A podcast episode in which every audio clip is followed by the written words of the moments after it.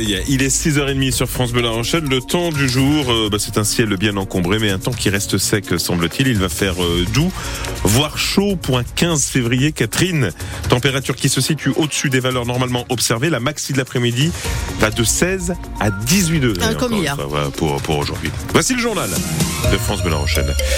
Il reste silencieux sur les faits depuis euh, le début de sa garde à vue qui prendra fin à la mi-journée. Oui, deux jours après l'agression d'un policier au commissariat de La Rochelle, l'auteur présumé reste muet. On ne connaît rien de ses motivations. Il doit être déféré aujourd'hui au parquet de La Rochelle en vue de sa mise en examen pour tentative de meurtre sur personne dépositaire de l'autorité publique. Il sera euh, placé en détention provisoire.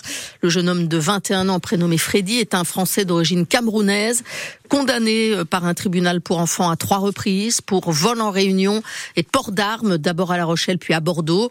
Sur les faits, l'agresseur qui était euh, dans le hall d'accueil a suivi le policier jusqu'à son bureau avant de l'attaquer avec un couteau.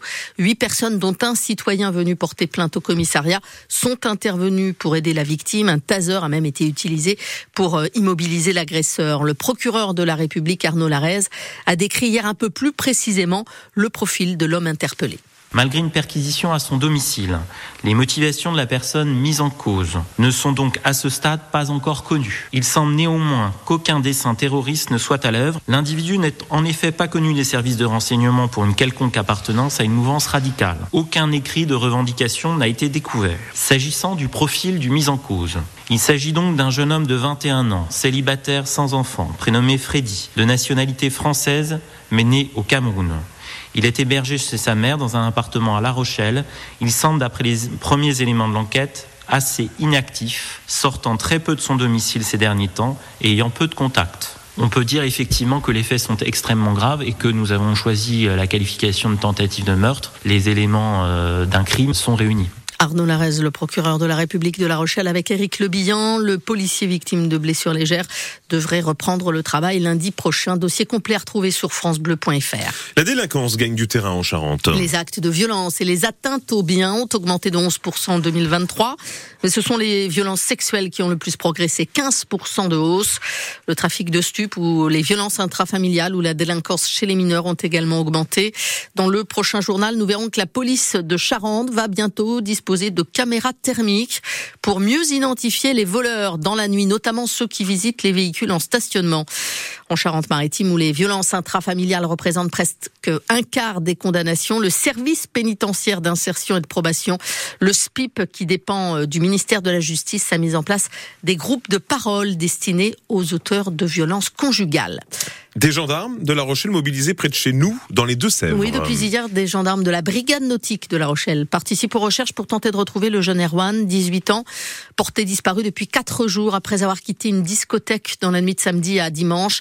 Les gendarmes de la brigade nautique ont rejoint le dispositif pour sonder les étangs, ruisseaux ainsi que la Sèvre niortaise dans le secteur de Montcoutan-sur-Sèvre. Une enquête pour disparition inquiétante est ouverte. Hier, entre 70 et 80 gendarmes étaient mobilisés, appuyés par un hélicoptère et un drone. Dans l'affaire Big Malion, l'affaire sur les frais de campagne de la présidentielle de 2012, l'ancien président Nicolas Sarkozy a décidé de se pourvoir en cassation. Il a été de nouveau condamné hier en appel à de la prison ferme, six mois aménagés et six mois avec sursis. Une peine suspendue désormais à la décision de la Cour de cassation. Un week-end de galère en perspective dans les gares. Les trois quarts des contrôleurs de la SNCF seront en grève à partir de demain. Week-end de départ en vacances, notamment vers les stations de ski. Une seule règle à tenir, un TGV sur deux sera supprimé. Qu'il s'agisse d'un Ouigo ou d'un train Inouï, même chose pour les intercités de jour et de nuit. Valentin Winato. Alors la SNCF a tenté de maintenir le maximum de trains sur tous les axes, mais avec trois contrôleurs sur quatre en grève, il a fallu faire des choix. Ce sont les trains qui affichent complet ou quasi complet qui sont privilégiés. Et en ces vacances de février, qui riment avec ski pour 10% des Français, 20% des clients de l'entreprise, ce sont surtout les trains vers les Alpes qui sont maintenus. Un mouvement de grève très suivi, vous l'avez compris, auquel la SNCF répond avec des mesures de compensation financière. Si votre train est supprimé, vous avez la possibilité d'échanger votre billet ou alors de vous le faire rembourser entièrement. Dans tous les cas, vous aurez le droit à 50% de réduction sur votre prochain billet de train. Valentin Winato pour France Bleu La Rochelle. La solidarité n'est pas un vain mot à Angoulin près de La Rochelle. Une cagnotte a été lancée pour venir en aide à un maraîcher. Noël Michaud, producteur bio de la ferme au fil du grain, a perdu 40 000 pieds de poireaux pendant les intempéries et son tracteur vient de lâcher. Alors ses clients ont décidé de lancer une cagnotte pour l'aider. Cagnotte qui affiche déjà plus de 10 000 euros. Reportage à suivre dans le journal de 7 heures. Et puis le Club Med de la Palmyre poursuit son recrutement pour la nouvelle saison.